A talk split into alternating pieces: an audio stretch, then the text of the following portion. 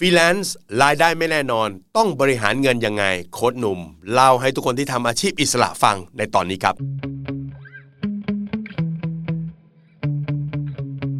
สวัสดีครับ ขอต้อนรับเข้าสู่ The Money Coach Podcast นะครับสำหรับพอดแคสต์ในตอนนี้เนี่ยผมอยากจะชวนคุยถึงอาชีพอาชีพหนึ่งก็คืออาชีพอิสระทั้งหลายนะฮะหรือเราจะเรียกกันว่าฟรีแลนซ์ก็ได้นะฮะสำหรับคนที่ฟังอยู่ตอนนี้ใครที่เป็นฟรีแลนซ์อยู่นะครับหรือว่า อาจจะทำงานประจำแล้วก็มีงานบางส่วนที่เราเริ่มรับเองรับอิสระนะครับ แล้วก็อาจจะเริ่มคิดเริ่มวางแผนว่าเอ๊ะจะออกมาทำเต็มตัวดีไหมนะครับรวมไปถึงว่าออกมาแล้วทำเต็มตัวแล้วเนี่ยนะครับพอดแคสต์ในตอนนี้อยากจะพูดคุยถึงเรื่องของการบริหารเงินสำหรับอาชีพอิสระ หรือสำหรับฟรีแลนซ์โดยเฉพาะเลยนะครับ เพราะว่าอาชีพกลุ่มนี้เนี่ยมีลักษณะของรายได้ที่ไม่สม่ำเสมอครับ นะแล้วก็มีความไม่แน่นอนด้วยนะทั้งเรื่องของเวลาในการได้รับเงินนะหมายความว่าบางช่วงก็งานชุกเชียว บางช่วงก็อาจจะไม่มีงานเลยรายได้ไม่เข้ามาเลยนะครับ บางช่วงได้เงินก้อนใหญ่ก้อนเบ้อเร่อเข้ามา แล้วก็บางทีเราก็บริหารจัดการไม่เป็นจัดการไม่ถูกนะครับ ดันกินใช้ซะหมดนะครับ ไม่เผื่อเหลือเผื่อขาดไว้วันที่งานไม่เข้านะก็อาจจะเป็นปัญหาได้นะครับ เพราะฉะนั้นในวันนี้เนี่ยผมอยากจะพูดถึง อาชีพฟรีแลนซ์เป็นหลักเลยนะครับ เพราะว่าในช่วงโควิดเนี่ยก็ต้องยอมรับว่ามีหลายคนเริ่มผันตัวมาทำอาชีพอิสระนะครับ อาจจะให้ออกจากงานนะครับถูกลดเงินเดือนก็เริ่มมองหาช่องทางที่จะสร้างแหล่งรายได้ของตัวเองนะครับ ดังนั้นไหนๆก็มาทำอาชีพอิสระแล้วเป็นเจ้าของงานแล้ว ถ้าบริหารเงินเป็นด้วยจะยอดเยี่ยมมาก ๆเลยนะครับ ในส่วนของการบริหารจัดการเงินสำหรับฟรีแลนซ์เนี่ยผมแบ่งออกเป็น 3 ส่วนใหญ่ ๆ ส่วนที่ 1 ก็คือเรื่องของการบริหารรายได้ ส่วนที่ 2 ก็คือการบริหารค่าใช้จ่าย แล้วก็ส่วนที่ 3 ก็คือการบริหารเงินออมนะครับเรามาฟังไปทีละส่วนพร้อม ๆ กันละกันนะครับ ในส่วนแรกครับเรื่องของรายได้ครับ แน่นอนว่าคนที่เป็นฟรีแลนซ์เนี่ยเป็นแหมต้องบอกว่าเป็น specialist นะเป็นผู้เชี่ยวชาญนะเป็นคนที่มีความเก่ง มีความสามารถส่วนตัวสูงนะฮะเพราะฉะนั้นผมไม่ค่อยห่วงเลยเรื่องของความสามารถในการทำงานไม่ห่วงเลยครับ แต่ถ้ามองในมุมรายได้ สิ่งที่มันเกิดขึ้นบ่อยๆ และผมเจอบ่อยๆ ก็คือฟรีแลนซ์บางคนเนี่ยจะไปฝากชีวิตนะฝากรายได้ไว้ทั้งหมดเลยเนี่ยไว้กับบริษัทสักบริษัทหนึ่งหรือกลุ่มงานสักกลุ่มงานหนึ่งประมาณว่าที่นี่ส่งงานมาตลอดที่นี่ส่งงานมาเยอะ เราก็ฝากฝังชีวิตไว้กับเขาเลย ซึ่งตรงนี้ไม่ถูกต้องครับ หลักการบริหารรายได้ของฟรีแลนซ์เนี่ยนะครับที่ถูกคือ เราควรจะมีแหล่งรายได้หลาย ๆ ทางนะครับ ก็คือมีเจ้าของงานหลาย ๆ คนที่เราไปสนิทด้วย มี connection ด้วย มีหลาย ๆ กลุ่มที่เราเข้าไปจับไปแตะต้องนะฮะ จะได้มีโอกาสที่ว่าเราจะได้รับงานจากหลาย ๆ ที่ แล้วขอให้เราเป็นคนเลือกงานเอาดีกว่านะครับ อันนี้น่าจะดีสำหรับตัวเรามากกว่า ผมเองเคยเป็นฟรีแลนซ์นะครับ เป็นผู้ตรวจโรงงาน เป็นที่ปรึกษาโรงงานในช่วงหนึ่งนะครับ แรก ๆ ก็เคยได้รับคำเชิญนะบอกว่า โอ้ย มาทำงานกับพี่ เดี๋ยวป้อนงานให้ตลอด นะตอนนั้นกำลังตัดสินใจว่าจะออกดีไม่ออกดีเขาบอกว่ามาเลย รับประกันว่าน้องไม่ได้ว่าง โอ้โห น้องไม่ได้ว่าง คูณจำนวนเงินคูณเวลาเข้าไปนะครับอู้รับเละเดือนเดือนหนึ่งพอออกมาจริงเหงาเลยฮะเดือนเดือนมีอยู่แค่งาน 2 งานนะครับก็เลยเป็นประสบการณ์ว่าโอ้โหเราต้องมีนายจ้าง เราต้องมีแหล่งงานหลาย ๆ งานนะครับหลาย ๆ ที่ที่นี่เสนอมา 3 ที่นี่เสนอมา 2 แล้วเราค่อยเลือกเอานะครับเพราะฉะนั้นคนที่เป็นฟรีแลนซ์เนี่ยต้องพยายามผูกตัวเองไว้กับกลุ่มวิชาชีพ นะฮะกลุ่มแหล่งงานไว้หน่อยนะครับเขามีเครือข่ายมี community ตรงไหนเนี่ยก็ควรจะไปอยู่ตรงนั้นเกาะเขาไว้สักนิดหนึ่งเพื่อให้เรามีทางเลือกในการจัดสรรงานของตัวเองนะครับอันที่2เนี่ยนะครับที่อยากจะแนะนำในส่วนการบริหารจัดการรายได้ของฟรีแลนซ์ก็คือ พยายามเน้นการขายงานในเชิงคุณภาพนะฮะอย่าพยายามแบบลดราคาตัดสู้กันจนสุดท้ายแล้วโอ้โหฟรีแลนซ์แบบกรอบเลยนะฮะไม่มีอะไรกินเลยนะ เพราะฉะนั้นเวลาผมทำงานเนี่ยผมคิดว่าเราเน้นเรื่องคุณภาพ แล้วก็ราคาดีหน่อย แล้วก็ทำให้เราได้ลูกค้ากลุ่มสูง ในบางครั้งเนี่ยการที่เราทำงานกับลูกค้ากลุ่มที่พร้อมจะจ่ายนะตามคุณภาพของเราเนี่ยจำนวนไม่กี่ราย อาจจะพอเลี้ยงตัวเรามากกว่าการที่ไปตัดราคาแข่งแล้วก็ได้งานมาถูกไหมฮะแล้วก็ต้องทำหลาย ๆ งานก็ยังดูแลตัวเองไม่ได้ ผมคิดว่าแบบนั้นไม่น่าจะโอเคนะครับ แล้วก็ข้อที่ 3 ครับ สำหรับคนที่เป็นฟรีแลนซ์เนี่ยผมคิดว่าการพัฒนาความสามารถให้กระเถิบออกไปได้อีกหน่อย ทีละหน่อยเนี่ยหรือสร้างเพิ่มขอบเขตดีกว่าเขาเรียกเพิ่มขอบเขตของการสร้างรายได้เนี่ยผมว่าน่าจะเป็นเรื่องที่ดี ยกตัวอย่างเช่น ถ้าเรามีความสามารถในการทำงานกราฟิกนะออกแบบกราฟิกอะไรต่างๆ ได้นะครับทำภาพสวยๆอะไรต่างๆได้ ก็อาจจะขยับนะไปรองรับงานที่เป็นงาน artwork หนังสือหรืออะไรต่างๆ ดูนะครับมันเหมือนกับว่าเป็นการสร้างพอร์ต สร้างโปรไฟล์ใหม่ๆ ขึ้นมา แล้วก็สร้างโอกาสที่เราจะมีรายได้เพิ่มขึ้นมาด้วย อย่างผมเองในตอนแรกก็เป็นผู้ตรวจนะครับทำงานเป็นฟรีแลนซ์เป็นผู้ตรวจโรงงาน พอเราตรวจโรงงานปุ๊บเรารู้ว่าเขาตรวจด้วยมาตรฐานอะไร เราก็เอามาตรฐานนั้นกลับมาทำเป็นงานที่ปรึกษา ก็เริ่มทำงานที่ปรึกษาแล้วก็ขยายขอบเขตความสามารถขยายขอบเขตการสร้างรายได้ของตัวเองออกไปนะครับนี่คือแนวทางการบริหารรายได้ให้เข้ามาได้สม่ำเสมออย่างง่าย ๆนะครับ ในมุมที่ 2 มิติที่2ครับสำหรับฟรีแลนซ์ก็คือเรื่องการบริหารค่าใช้จ่ายนะครับในส่วนของบริหารค่าใช้จ่ายเนี่ยเนื่องจากเราเป็นคนที่มีรายจ่ายแน่นอนนะผ่อนบ้านผ่อนรถค่ากินใช้ส่วนตัว แต่รายรับเราไม่แน่นอนมาบ้างไม่มาบ้าง มามากมากบ้างน้อยบ้าง เพราะฉะนั้นสิ่งที่เราต้องทำก็คือควรจะทำงบ รายรับรายจ่ายล่วงหน้าอยู่ 3 เดือน 6 เดือนตลอดเวลา แล้วแต่นะครับว่ากลุ่มรายได้เราเป็นแบบไหน ถ้าเกิดมาทีบ่อยหน่อยก็อาจจะทุกๆ 3 เดือนนะครับเดือนนี้มกราก็ทำล่วงหน้าไปกุมภามีนาเมษานะครับเดือนนี้มิถุนาก็กรกฎานะครับสิงหากันยาให้เห็น 3 เดือนล่วงหน้าไว้เสมอ เราจะได้รู้ว่าเงินเราขาดมือหรือเงินเราเพียงพอ ถ้าเงินเราขาดมือ ก็อาจจะเหลือไปมองเงินฝากสักนิดนึงถ้ามีเงินเก็บเงินฝากอยู่ ก็อาจจะพอหายใจคอได้ แต่ถ้าเกิดว่าเอาจริง ๆ นะ ถ้าเห็นว่ามันติดลบเนี่ยสิ่งที่ควรทำคือ หางานเพิ่ม รับงานให้มากขึ้น เพื่อให้ในแต่ละเดือน cover แล้วก็ไม่ติดลบ อันนี้คือสวยที่สุดนะครับ อันที่ 2 ก็คือเอเวลาเราเป็นฟรีแลนซ์เนี่ยพยายามระมัดระวังหรือละเอียดสักหน่อย เวลาที่เราจะสร้างรายจ่ายถาวร ยกตัวอย่างเช่น ถ้าเกิดจะกู้ซื้อบ้านนะฮะจะกู้ซื้อบ้านก็เราก็กู้ซื้อบ้านได้นะครับ ถ้าหลักฐานรายได้เราชัดเจน เรายื่นภาษีถูกต้อง แม้ว่าจะเป็นฟรีแลนซ์เราก็สามารถกู้ซื้อบ้านได้ครับ ประเด็นคือถ้าเทียบกับการเช่าเนี่ยเช่าเนี่ยเราไม่ถูกใจเราเช่าเขาไม่ไหว เราก็ย้ายที่ไปหาที่เช่าที่ถูกลงได้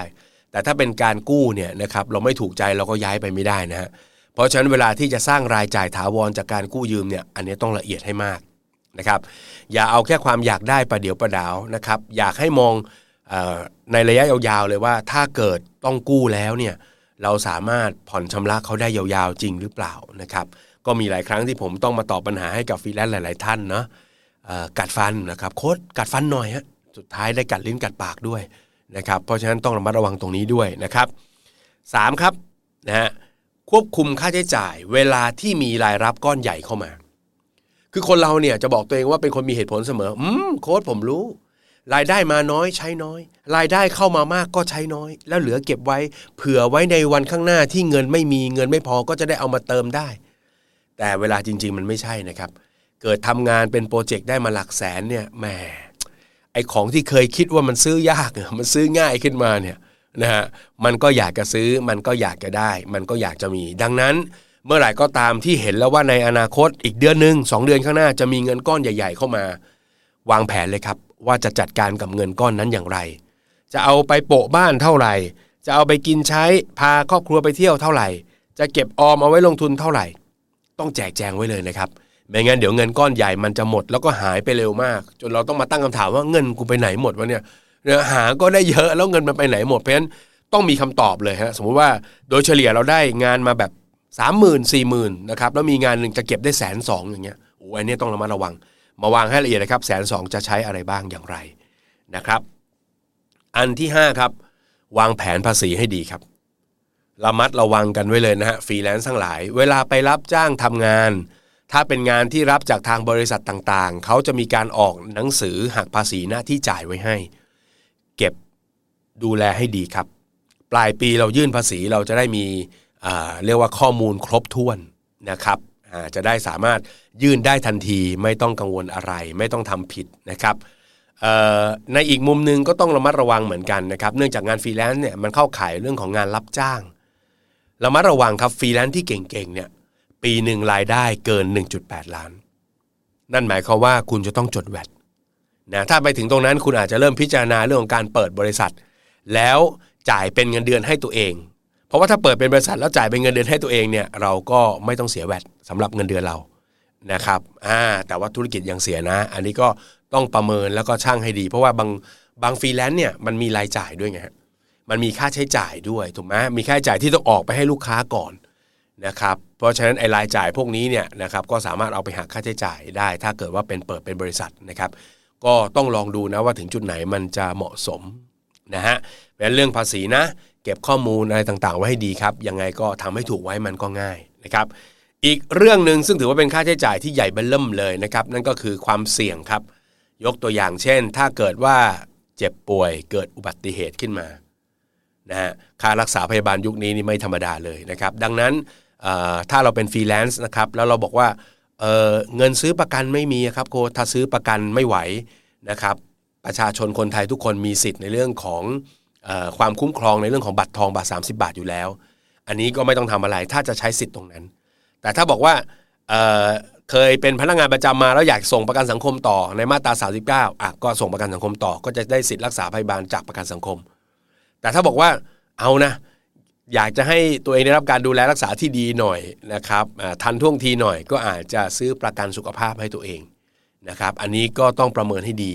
นะครับเดี๋ยวนี้ก็มีแบบเป็นวงเงินนะเหมาจ่ายทั้งปี ก็ถือว่าเหมาะสมดีสำหรับคนที่ทำมาหากินอย่างพวกเรานะใช้ร่างกายทำงาน ใช้ความคิดทำงาน ใช้แรงทำงานนะครับการมีประกันสุขภาพไว้ก็ถือว่าเป็นเรื่องที่ดีเลยทีเดียวนะครับ ในมิติที่ 3 มิติสุดท้ายครับก็คือการดูแลในเรื่องของเงินออมนะฮะในเรื่องของเงินออมเนี่ยฟรีแลนซ์ควรจะดูอะไรบ้างนะครับหนึ่งก็คือเรื่องของเงินสำรองครับนะเงินสำรองเนี่ยจะต้องแยกกันด้วยนะครับ ระหว่างเงินสำรองกินใช้ส่วนตัว อันนี้ 6 เดือนตามมาตรฐานที่เราเคยรู้เคยฟังเคยได้ยินมาเยอะแล้วถูกไหมแต่ถ้าเกิดเป็นตัวธุรกิจเราอันนี้ก็ต้องมาประเมินด้วย ถ้างานมันเป็นฟรีแลนซ์ที่ใช้แค่ตัวเรา ยกตัวอย่างเช่น รับจ้างแปลงงาน อ่ารับจ้างทำ artwork ทำกราฟิกนี้เรามีคอมหนึ่งตัวเราก็ทำได้ ไม่ต้องมีการออกค่าใช้จ่ายวัสดุอุปกรณ์ให้ลูกค้าไปก่อน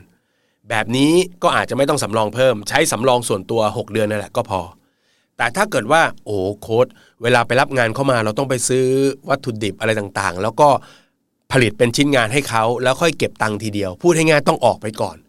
แบบนี้เนี่ยก็อาจจะต้องมีเงินสำรองส่วนนี้ไว้ด้วยนะครับ สำรองส่วนนี้ไว้มากน้อยแค่ไหนเนี่ยนะครับ อันนี้ก็อาจจะต้องดูเรื่องของเครดิตด้วยนะครับว่าเราส่งงานให้ลูกค้าปุ๊บเราจะได้เงินเลยหรือเปล่า ถ้าได้เงินเลยก็อาจจะไม่ต้องสำรองเยอะ แต่ถ้าบอกว่าส่งงานแล้วก็รออีก45 วันอย่างนี้นะครับโอ้ยนี่ก็อาจจะต้องมีสำรอง 2 เดือน 3 เดือนขึ้นไป อันนี้แล้วแต่กรณีนะครับ อันนี้ก็อาจจะพิจารณาดูนะฮะอ่าอันนี้เขาเรียกว่าอาจจะต้องคอยตัดกำไรออกมาเป็นทุนหมุนเวียนสำหรับกิจการด้วยนะครับ ทีนี้สำหรับใครที่อาจจะทำงานประจำไปด้วยนะ แล้วก็เริ่มรับงานฟรีแลนซ์แล้วก็เริ่มแบบชั่งใจแล้วเพราะว่าเฮ้ยงานฟรีแลนซ์นี่รายได้พอๆกันกับงานประจำเลยเว้ยแถมอิสระกว่าด้วยทำงานตอนไหนก็ได้เป็นนายตัวเองเกิดคิดอยากจะออกนะฮะอันนี้ผมเป็นห่วงกลุ่มนี้มากที่สุดก็อยากจะเตือนหน่อย ถ้ากำลังอยู่ในช่วงคาบคาบลูกคาบดอกแบบนี้นะออกดีไม่ออกดีเนี่ย ผมอยากให้เราได้รายได้นะจากฟรีแลนซ์เนี่ยมาสม่ำเสมอ แล้วก็ต้องมากกว่าเงินเดือนก่อนนะครับ หรือใกล้ๆเงินเดือน แล้วก็ต้องได้สม่ำเสมอนะ ไม่ใช่เงินเดือนสามหมื่นครับได้มาหมื่นหนึ่งหมื่นหนึ่งหมื่นหนึ่งมีอยู่เดือนหนึ่งโพร่งขึ้นมาห้าหมื่นเอาเลยไว้ออกเลยไม่ใช่ อย่าให้มันสม่ำเสมอนิดหนึ่งถ้าการสม่ำเสมอเนี่ยมันสะท้อนว่า เรามีลูกค้าประจำนะเรามีชื่อพอสมควรในวงการทำให้คนมาจ้างเราต่อเนื่องได้นะครับ ตลาดมันไปได้ แล้วก็อาจจะมีเงินสำรองนะครับ อันนี้อาจจะขยับเป็นสัก 6 เดือนถึง 1 ปี แล้วแต่ละกันว่าเรามีความกังวลกับกิจการงานของเรามากน้อยแค่ไหนนะครับนี่สำหรับคนที่วางแผนจะออกนะฮะอ่าถัดมาครับ ก็คือเรื่องของการ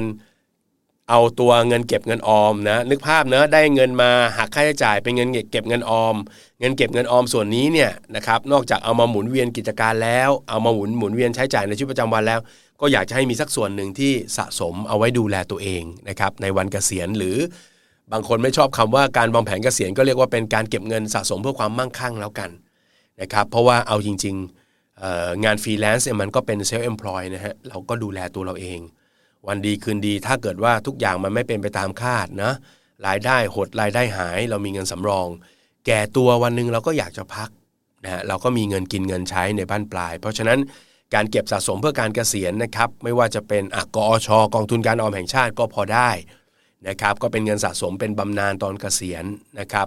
หรือเราอาจจะซื้อ S S F นะกองทุนรวมเพื่อการออมนะครับซื้อเป็น I M F กองทุนเพื่อการเลี้ยงชีพ ซื้อเป็นประกันบำนาญนะครับหรือจะลงทุนในหุ้นสะสมนะเป็นคริปโตเป็นกองทุนอะไรก็ตามสะสมไปบ้างนะครับสุดท้ายแล้ว เราคงไม่อยากจะเหนื่อยทำงานหนักไปตลอด แล้วหันไปข้างหลังก็ไม่เหลืออะไรอยู่เลยนะครับ ก็ต้องสู้กันไปเดือนต่อเดือนแบบนี้ผมคิดว่ามันไม่น่าจะพาเราไปสู่ความมั่งคั่งร่ำรวยในบั้นปลายให้ได้นะครับ เพราะฉะนั้นก็ฝากไว้สำหรับ 3 ส่วนตรงนี้นะครับฟรีแลนซ์ทุกคนก็ลองเอาไอเดียตรงนี้ ไปปรับใช้กับตัวรายได้ ปรับตัวกับค่าใช้จ่าย แล้วก็ปรับกับเรื่องของเงินออมของเราดูนะครับ หวังว่าจะเป็นประโยชน์สำหรับฟรีแลนซ์ทุกๆคนนะครับ คุณออกมาทำงานคุณทำอาชีพอิสระ คุณก็หวังจะมีอิสระภาพทางด้านการเงินใช่ไหมครับ ถ้าใช่ลองเอาแนวคิดที่ผมบอกไปบริหารจัดการเงินของคุณดูนะครับโอเคครับ นี่คือ The Money Code Podcast ใน EP นี้นะครับ การบริหารเงินสำหรับฟรีแลนซ์ถ้าชอบนะครับ อย่าลืมกดติดตามกันด้วยนะครับ กด Subscribe ติดตาม แล้วก็รับฟังรับชมได้นะครับ ถ้าเกิดเป็นการรับชมกันแบบนี้ก็ดูกันที่ YouTube ได้เลยนะครับ เห็นภาพนะแล้วก็ได้เห็นตัวกันด้วยนะครับ แต่ถ้าเกิดว่าอยากจะฟังเสียงอย่างเดียวก็ฟังผ่านพอดแคสต์นะครับ ไม่ว่าจะเป็น Apple Podcast หรือว่า Spotify นะครับ วันนี้ขอบคุณมาก ๆ ครับสำหรับการติดตามนะครับ แล้วพบกันใหม่ในตอนหน้า ตอนนี้ผมโคชหนุ่มลาไปก่อนครับ สวัสดีครับ